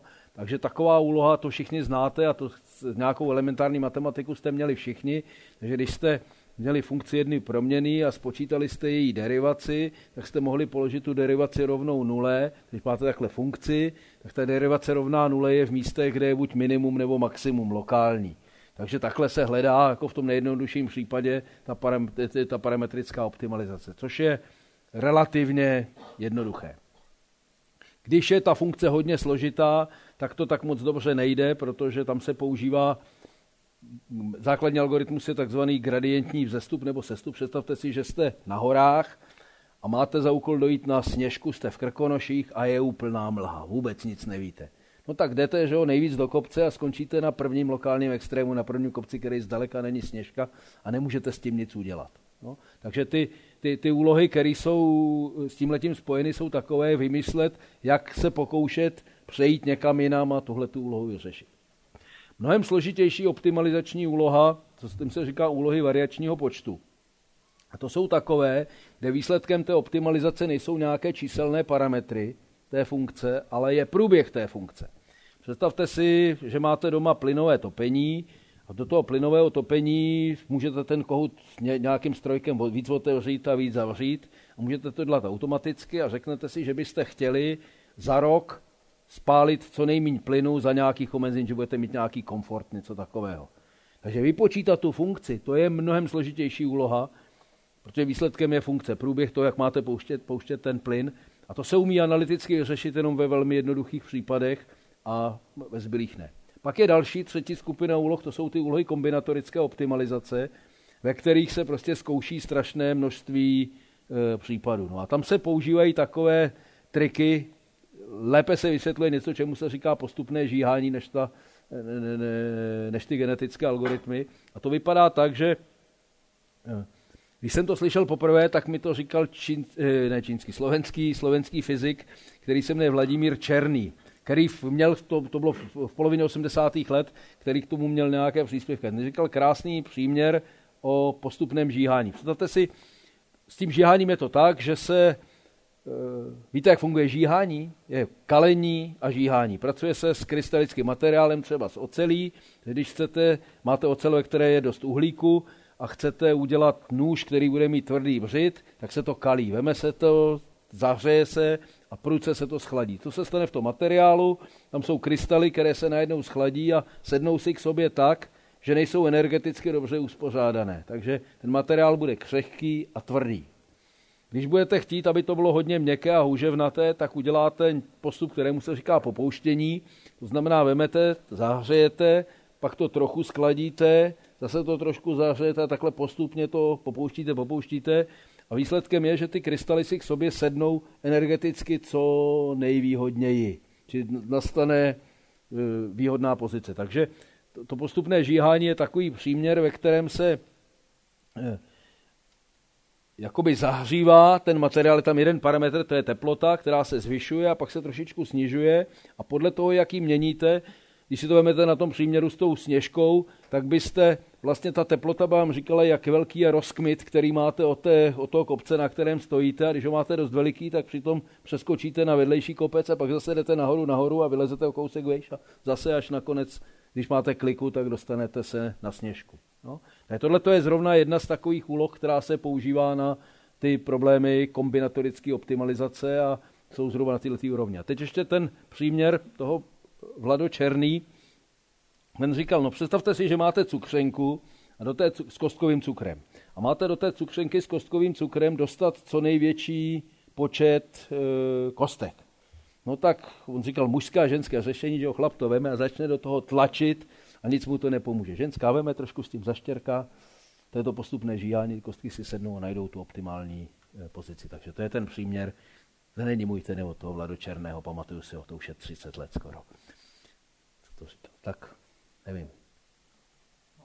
Já teda uh, teda jako se chytil u těch genetických algoritmů, možná jsem je neměl zmiňovat. Mně spíš šlo o to, že ať už to dělám jakkoliv, tak já dělám, tím, že, já dělám, co můžu. Jo, jo, že, že tím, že uh, jako dělám ty experimenty, takže to je jednodušší, že to nemusím jako vymyslet, čistě jako algoritmicky, tím o tou operací ze symboly, ale prostě i kdybych, i kdybych se úplně vykašel na tu operaci ze symboly a zkoušel to třeba jenom úplně naslepo, tak do, dosáhnu nějakého řešení. Že jo?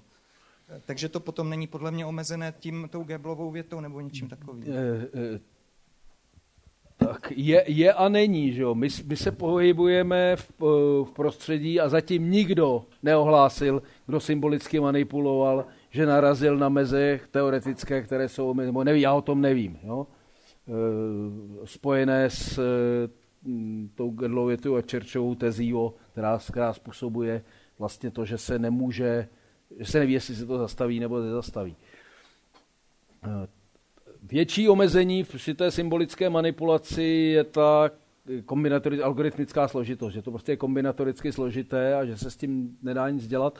Ale překvapivě eh, tady pomáhá to, že se vzdáte přesného řešení a eh, jdete na přibližné řešení.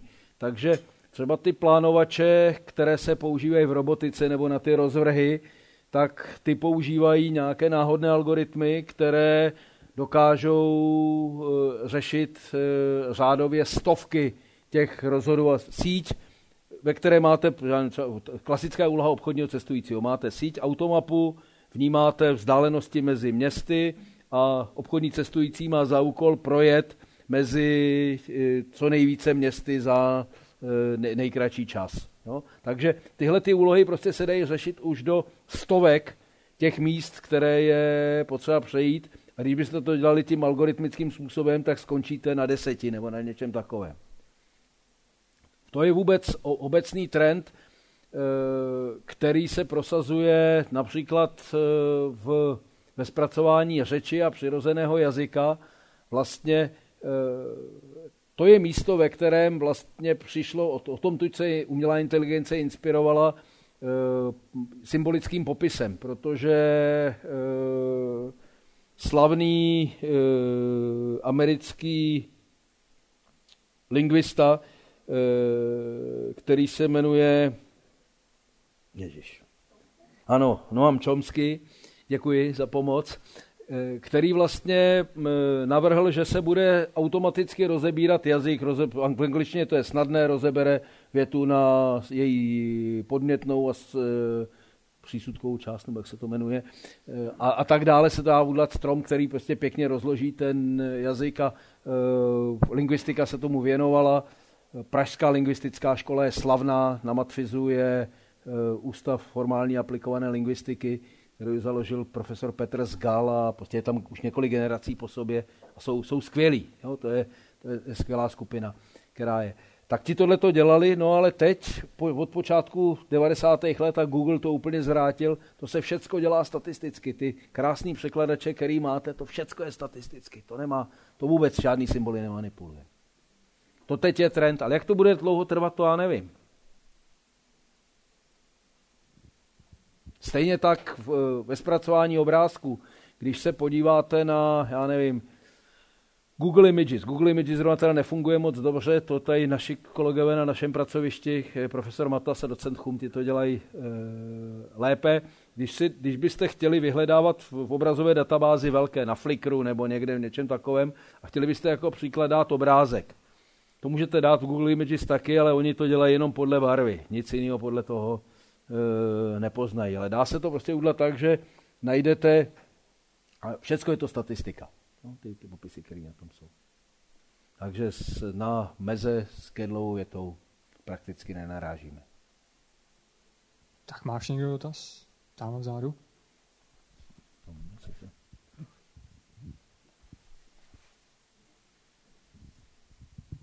Já jenom, že tady proběhla ta zmínka Dobrý večer e, o medicíně, tak tam se hodně používá teďka té e, robotizace, bych řekla skoro, že to je. Tak mě by zajímal váš názor na tady ten trend. Jestli třeba je možný, že nakonec dojdeme k robotu, který bude samostatně transplantovat srdce. No, nynější medicínské roboty, eh, to je vlastně teleoperační věc. Tam eh, jediné, co to dělá samočině, je, že to koriguje přes eh, ruky toho, kdo ten robot vede. To znamená, to, to, to je věc, která se dělá. A jinak je to plně teleoperováno. Ještě tam je další dimenze a to je jakoby e, přes certifikaci vlastně v té oblasti dominuje několik, především jeden výrobce americký, který vlastně ty roboty dodává. A e, díky té certifikaci vlastně je strašně těžké pro ostatní do té oblasti vstoupit. Já jsem s chodou okolností posuzoval, uh, jsem v nějaký komisi, která posuzuje vědecké záměry na ministerstvu obrany. A uh, byl jsem na oponentuře, kde byli lidé z vojenské nemocnice, vojenští chirurgové. A ti uh, měli nějaký docela pěkný projekt a pozvali mě, ať pro jejich lidi udělám přednášku o robotice, pro ty, kteří prostě jsou mladí doktoři, kteří prostě u toho robotu stojí každý den a vědí, vědí co a jak. Tak jsem se nějak pokusil jim říct, co ta robotika eh, je, co by pro ně mohlo být zajímavé. Bylo, bylo, pro mě to bylo ohromně zajímavé, protože oni řekli, že ten svět je jiný, ale viděli to zbližování, že prostě ta uh, větší autonomie toho robotu je na snadě. Že prostě jsou věci, které se mohou dělat sami a udělají se lépe, než je udělá možná ten člověk. Jo? Včetně plánování, ale zatím to prakticky není. Ale že by uměl transplantovat srdce, to nevím. To je taková... Utopie. Já, já nevím, já, to je science fiction, že? to není. V, v medicíně všeobecně robotika to nemusíte operovat, to stačí, když jenom budete pacienta přenášet. Je strašně, eh, ta bezpečnostní opatření jsou jakoby velmi, eh, velmi tvrdá. Když možná nevíte, v Motolské nemocnici jezdí roboty uh, už, já nevím, 25 let, velmi úspěšně. Eh, tam je udělaná doprava jídla a prádla. Vy to nevidíte jako pacienti, protože ty výtahy jsou jinudy. Jo? ty roboty mají na sobě indukční čáru, podle které jedou, jsou naprogramovaný, má vlastní výtah, dojede. Nehlasně to tam funguje už mnoho, mnoho let. Děkuji.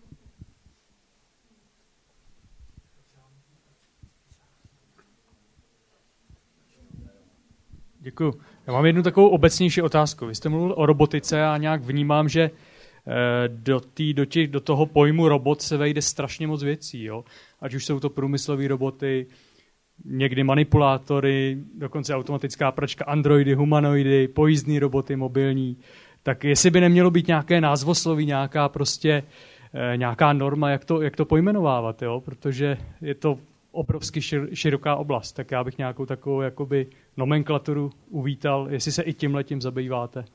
To by mě zajímalo. Uh, nezabývám, protože uh, vlastně tu terminologii vnáší um, ta světová komunita do nějaké míry. Jo? Co mě trápí, a to mě trápí moc a nemám v tom eh, teď v poslední době žádné úspěchy, mě trápí česká terminologie. Mě, mě mrzí to, že vlastně e,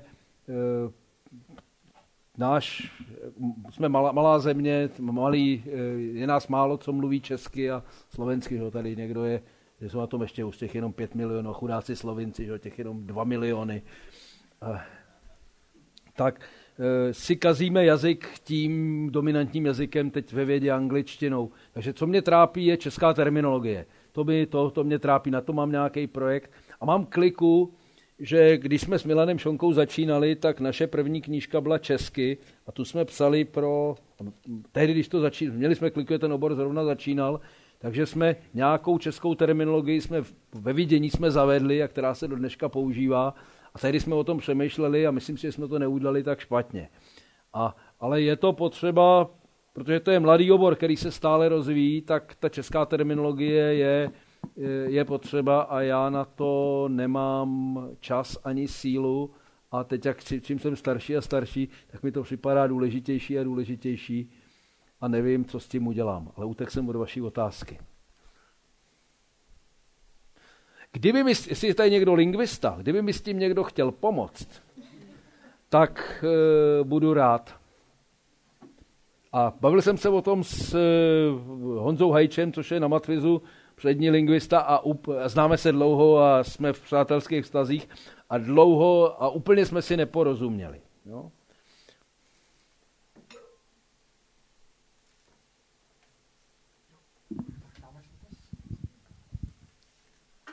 Nechal jste se už někdy svést robotickým autem, to je teďka populární téma, pořád čtu někde v novinách, že jako budeme jezdit. A jak se na to díváte z hlediska bezpečnosti? Pak já jsem jezdil, já jsem jezdil na takových těch eh, to bylo, na čem já jsem jel, to bylo velmi jednoduché, to bylo takové jenom opravdu velmi jednoduché vozítka. To už je dávno, já mám kamaráda, který je Rakušan a ten byl tehdy v Kalifornii na University of California Riverside a koupili si, dneska už to na nádražích není, ale byl takový nádražní vozík, který byl na elektrický eh, a to bylo nejlevnější, co uměli koupit, takže takový udali s něho trochu autonomní auto, tak na tom jsem jel, ale to bylo asi v roce 92 a moc to, mo, mo, moc to toho neumělo. Viděl jsem z, zblízka ta autonomní auta, která dělají na různých univerzitách. A byl jsem na přednášce šéfa e, výzkumu, dělá autonomní auta z Daimleru, takže zhruba vím, co na dlouhé zvané, v Mexiku to jednou bylo na dlouhé zvané před nedávno, asi před rok a půl, nebo to je tak eh, zhruba mám tušení, co oni dělají, ale eh, nesvezl jsem to. Pokud je o bezpečnost, hm, eh, postupně se to proráží, no, tak není větší problém, není takový velký problém s bezpečností, větší problém je se zodpovědností za škodu. No, to je, to je ten problém. A ti výrobci, byť ty jejich hračky fungují už dobře, tak kvůli tomu, že kdyby je nechali fungovat úplně automaticky a něco by se stalo, tak by museli platit škody, tak to nedělají. Tak vždycky mají člověka ve smyčce, no, který je. A to u těch auto ještě není tak dramatické, mnohem dramatičtější, to je ve vojenské robotice. Americká armáda, která je asi technologicky nejpokročilejší, když se to veme celkově. Možná, že některé dílčí věci, třeba možná, že Němci mají lepší ponorku, nebo já nevím co, tak e, ti mají doktrínu, která říká, že v tom rozhodování musí být vždycky člověk někde. A, a už to není pravda. No, stíhačka, která se mne F-35, Raptor, tak ta už střílí dřív, než ten pilot něco řekne. Takže ono to je, to postupně se odbourá, že jo. Tam, se to, tam to můžou zdůvodnit, jo. To, není, to nespůsobuje žádnou masovou škodu, ale teď v té vojenské robotice to je jakoby velké téma. A kdyby vám někdo nabídl třeba, třeba dneska, sedněte si do autonomního auta a jeďte na dálnici, sedl byste a jel byste? No protože bych věděl, že tam mám někde nějaký červený tlačítko, který můžu vypnout, bych si sednul. No. Je krásný případ, já, já jsem to z té přednášky vyhodil, je, je, já to mám, studentům to ukazuju, co je inteligence. Byl americký vojenský, platila to DARPA, bylo to začátkem 90. let, dělalo se to na Carnegie Mellon univerzitě, to vozidlo se jmenovalo Alvin, byl takový velký vojenský nákladák a celé to fungovalo na jednoduché neuronové síti, která měla asi 32x32 uzlů, kamery, kamera s nejnižším rozlišením a nic jiného ne, ne, neudělali, než naučili v okolí e, univerzitního kampusu vlastně tu neuronovou síť a s takto jednoduchým vozidlem přejeli Ameriku. Mezi městy, ve městech ne, mimo města. Z jednoho pobřeží na, na druhý pobřeží. Je to inteligentní, není to inteligentní. Jo? A bavil jsem se, pomerlo ten člověk, co, co to dělal, bavil jsem se s ním a jestli prostě tomu věřili. Stejná otázka, jako jste položil vy. Jo. Je to, eh, a on říkal, no moc ne, že jo. vždycky jsme u toho byli a nevěděli jsme, co to udělá. Že jo. A kdy myslíte, jestli byste si odvážil odhadnout, kdy přijdou auta, který fakt jako nebudeme moc, muset uh, řídit? Jako do normálního provozu? Já si myslím, že už to je opravdu za rohem. A je to za rohem proto, protože ta technologie už je a e, stát Kalifornie už to uvolnil, že se může, že, že, že můžou to testovat v provozu normálně. To je, já nevím, asi rok nebo dva. Prostě to je, že teď najednou, najednou, to, najednou to bude možné. Tam jsou dva koncepty, a to asi všichni víte. Jeden koncept je, že to auto bude každé fungovat samo, a bude jako schopné reagovat. Ten druhý koncept je vytvoření vlaku z aut. To znamená, že vlastně to auto, eh, bude tam nějaké vedoucí auto, možná ho bude řídit člověk, nebo pojede sám, ale klidně ho může řídit člověk. Za něj se navěsí auta, která pojedou velmi blízko a tenhle ten, tahle ta skupina aut bude schopná jet eh, velmi rychle. To se rozvíjí víc v Americe než v Evropě, tenhle ten koncept, a už je to hodně daleko. Tohle to prostě už není, Eh, to, to se brzy bude moci použít. To myslím, že to začne jako první. Děkuji.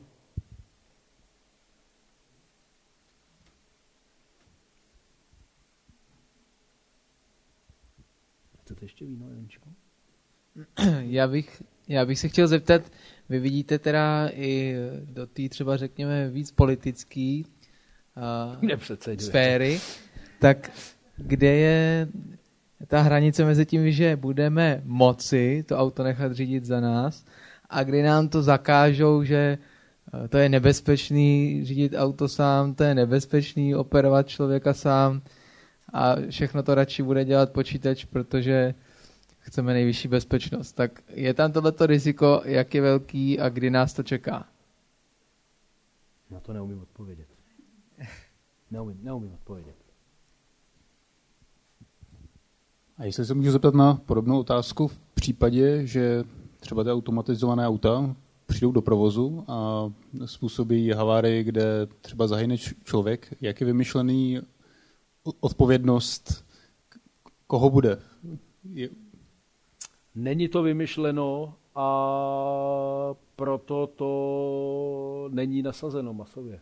v okamžiku, kdy se to bude moci prodávat opakovaně a ponese to, ponese to peníze, tak se zase mnohem víc peněz do toho vývoje, vývoje dá. Teď se e, ty automobilky, e, v automobilovém průmyslu je hodně peněz všeobecně, protože je tam opakovaná výroba a e, ty náklady vývojové se mm, rozpustí. Takže všechny ty automobilky zkoumají, jak mohou, hledají cesty, jak to auto udělat bezpečnější a autonomnější. Ale zase stále je tam, stále je tam člověk. Byl jsem v několika projektech, které přímo či nepřímo e, fungovaly vlastně e, na tom principu, že se to nějakým způsobem hodilo pro automobilku a e, protože jsme velké pracoviště, tak míváme projekty, které jsou s konkurenčními automobilkami a je problém na tom jednom pracovišti to od sebe oddělit. Nám to nevadí, ale jim to vadí. Ale teda, i když to bude dál vyvíjet takhle, tak uh, chyba se asi stane i v sebelepším uh, robotovi, stejně jako v našich počítačích. Uh, je, zamyslel se už někdo nad, nad tím, i když to třeba teďka testují v běžném provozu, tak kdyby se něco stalo, kdo bude odpovědný? Jsou lidi, kteří se tímto zabývají. Je to na pomezí vlastně právní vědy a použití té technologie. E, znám jednu takovou krásnou švýcarku, která mladá holka to je, která tohle to dělá. Slyšel jsem její přednášku, ale pamatuju si víc, jak, jak byla krásná, než to, co bylo v té přednášce. Pardon, já spíš názor než, než dotaz. Já tady slyším, to už je vlastně třetí asi příspěvek na mobilní, eh, autonomní eh, auta, řekněme osobní. Eh, můj názor je, to je naprostý nesmysl, prostě tohle vůbec s tím, s tím sem přicházet. Jo. Prostě nějaký výzkum by měl mít opodstatnění využití v praxi. Dovedu si představit autonomní nějaký zemědělský stroje, pracovní stroje, ale aby jezdili autonomní auta, Eh, na dálnici skutečně naprosto zbytečný. Tam vždycky ten lidský faktor musí, musí v podstatě být. Jo. A už tady bylo hovořeno o té odpovědnosti, tak ano, kde by ta odpovědnost byla, prostě z mého pohledu naprostý nesmysl. Navíc prostě mě řídit baví, jezdím měsíčně 4000 km a se děsím toho, abych si musel kupovat tady nějaký, nějaký autonomní osobní vůz. Jo. Takže toť, toť jakoby můj názor, můžete jezdit MHD, že jo, nebo vlakem. Takže tímhle tím eh, jinými slovy, jinými slovy chci říct, v podstatě, jestliže to, tento výzkum podporuje Evropská unie nebo Světová banka nebo jakákoliv jiná instituce eh, z veřejných peněz, tak to je plítvání naprostý. Já jsem proti tomu. Děkuju. Mně se zdá, že jste příliš rázný. Eh, v tom, Jednak pokud je o ten výzkum, tak ten výzkum samozřejmě má mnoho vedlejších efektů a nemusí se to týkat jenom, jenom toho auta, může to být něco jiného. A e, nejsem jo, věštec, ale myslím si, že se může ještě stát, vy jste mladší než já, takže to ještě možná zažijete. Někdo další dotaz? Daimler už přejel, oni mají e, to dělají, že to je marketingová záležitost, takže manželka toho prvního majitele se jmenovala Berta nebo Jaka, ta jela tím jejich prvním autem z nějakého města tam na jihu Německa do Stuttgartu. Tak oni už jeli už samočinně v normálním provozu, teda ve všední den, ne, ne ve všední den eh, v, kolem poledne, ne, nebylo to v největším provozu, ale to auto už samo přejelo. A to už je asi tři nebo čtyři roky. Prostě od toho není daleko. To není hybridní provoz, tak budou jezdit to auto budou jezdit možná, možná, možná, že ty automa... tím budou jezdit ty automa a teď ty, co budou porušovat, že jo, no. Eh, vinou lidského faktoru, to velmi Například ty věci, které jsou na bezpečnost eh, v autech, tak ty jsou prostě překvapivě už dobré. To, to, co jsem viděl v těch Milovicích nedávno, tak je, já nevím, detekce chodce, toto auto zastaví prostě velmi, velmi... Já vím, že to vám nevadí, ale no, prostě ta... Te... to má, to auto, model to má prostě To už je běžná současně, to není. Jo, oni už to, oni už, oni už to prodávají, ale ta, ta, technolo, ta technologie, to je prostě velmi, velmi blízko a souvisí to spolu, protože v okamžiku, kdy to auto bude schopné reagovat i na nečekaná nebezpečí, no tak mm, je možné, že bude schopné fungovat. Máte problémy s tím, když jdete v nějakém městě, kde jezdí metro bez řidiče? Jdete na letiště a prostě jedete z jednoho terminálu do druhého terminálu a jede to tam bez řidiče? Nemáte s tím žádný problémy. To je zase jiná No, je, je, je, to, je, to, je, je, to, je, je, je to jiný úkol, ale stejně to je... Já jsem namočený do, nějaký, do, do nějaké vojenské záležitosti, ale to je takový jenom jako uh, okrajově, a takže trošku slyším ty věci, které se týkají vojenské robotiky. Eh, my máme no, skupinu, která se jmenuje, je to, na to je Science and Technology Organization, oni nemají žádný peníze, tak se tam dělá eh, jakoby uh, značení pro uh, českou, České ministerstvo obrany. Ale, e, takže já vedu nějakou skupinu, která se jmenuje Robots Underpinning Future NATO Operations. A je to takové jako spíš o operačním nasazení. Je, je e, mezera mezi technologií na jedné straně a na druhé straně mezi operačními požadavky, e, které jsou. A ta mezera je veliká. Takže v tom vojenském prostředí, že jo, ty autonomní roboty, tam je, tam je to omezení, že teda musí člověk do toho zasáhnout, aby ten robot nebyl schopen eh, začít se rozhodnout a něk, po někom začít střílet jenom tak. Jo. To, je, eh, to, to je věc, která nejde, ale eh, ta autonomní rozhodnutí se tam taky prostě čekají každou chvíli. Dneska máte bezpilotní letadla, jsou naprosto běžná záležitost, je to levné, Eh, výborné pro průzkum, to je robot, že? to ten bezpilotní letadlo není nic jiného než, eh, než robot, zvláště když funguje, když funguje autonomně, no, tak už taky že se vyvíjejí bezpilotní takovýhle autonomní stíhačky, které se střelí to pomalu letící letadlo taky samo od sebe. No a kde, kde tam je ta hranice použití, co, eh, co se má udělat, kdy se to má nechat, ať se to udělá samo, nebo kdy se to neudělá samo. Eh, kolem těch bezpilotních letadel je taky velmi tvrdé omezení a to tvrdé omezení je, že v civilním provozu nemůže lítat s bezpilotním letadlem eh, na větší dohled, než ho vidíte. Nesmíte. To jde, ty letadlo má autopilot, to může letět kam chce, no? jenom se to nesmí a tvrdě se to, v různých zemích je to různé. Když se to má porušit, tak když se to má zkoušet něco jiného, tak se to vlastně může zkoušet jenom ve vojenském prostoru, jinak to nejde u nás v Německu. No. To, je, to je prostě podobná úloha. No. Já jsem chtěl ještě reagovat a už to vlastně vyřešilo uh, letadlama.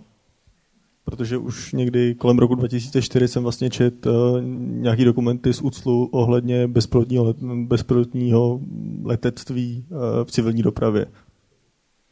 No a my máme eh, skupinu eh, na katedře, teď jsou na katedře počítačů, vedejí eh, profesor Michal Pěchouček a ti dělají mm, už dlouho, oni, to je skupina, která se zabývá, jmenuje se to multiagentní systémy, ta technologie, kterou, kterou používají. Což myšlenka je taková, že máte vlastně jakoby samočinně fungující relativně jednoduchou, jednoduchý, je to program, ten agent je program který spolupracuje s dalšími agenty a neví s kterými, to se prostě dynamicky se to, dynamicky se to proměňuje.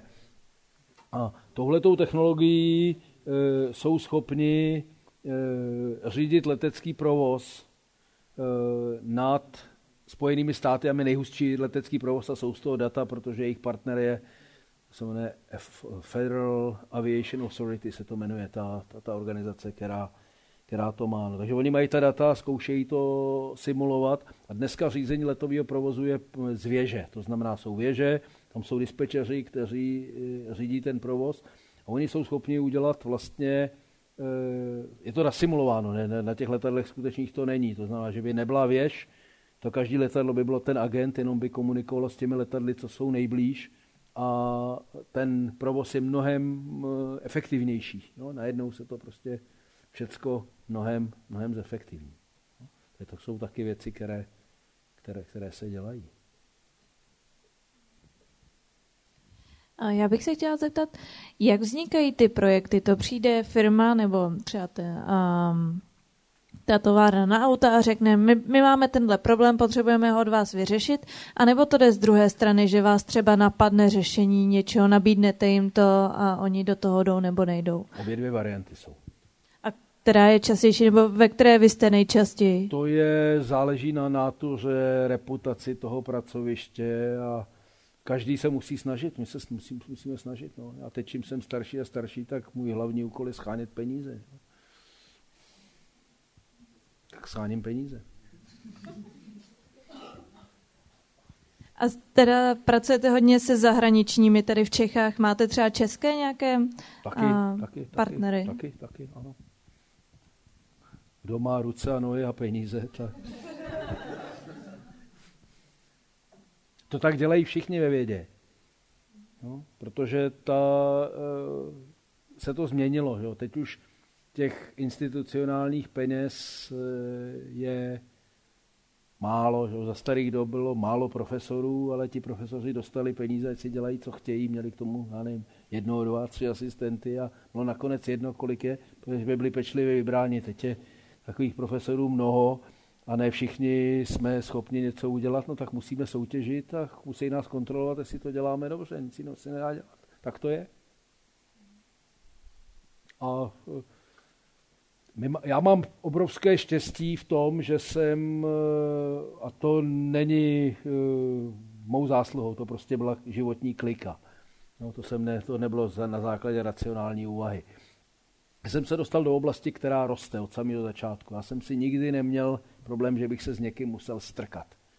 Toho místa, toho prostoru vždycky bylo hodně, protože ten obor rostl. No, měl jsem kliku, začal jsem dělat zpracování obrazu na začátku a teď prostě máte, všichni zpracováváte, teď to všichni už umíte. Každý máte nějaký Photoshop a děláte fotky. No, to my jsme měli, že já jsem měl ty první obrázky na děrný pásce takový, opučovali jsme si to. Jo.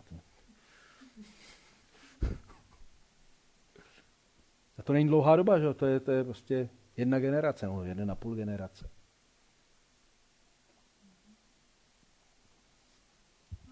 Jenom já bych se chtěla zeptat, jestli vidíte nějaký smysl ve stavění humanoidních robotů, nebo jestli je to spíš taková pěkná věc na koukání, ale jako moc k ničemu.